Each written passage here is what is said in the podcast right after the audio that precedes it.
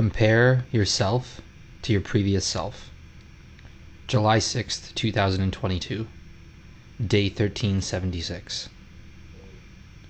Don't be in a rush.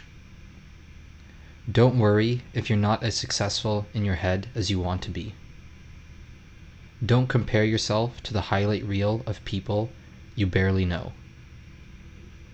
You don't know what they're really going through, and success to you could be failure to them. Most people are unhappy, no matter what they show online. They care too much about the opinions of others. They hold strangers' opinions over their opinion of themselves. How screwed up is that?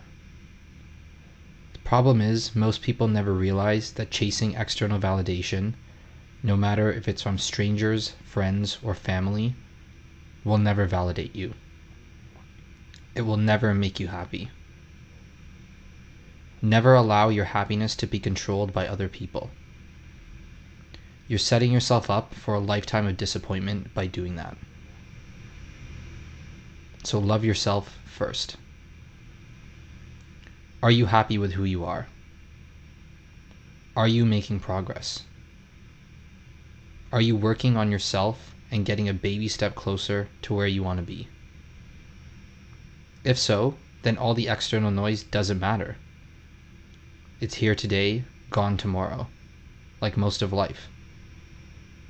Instead, bet on your future self by making small actions and dedicating little bits of time every day to investing in yourself, no matter what it is. You don't need the comparisons of others to be happy. You need the comparison to your previous self. Don't be in a rush. We're all just figuring it out as we go.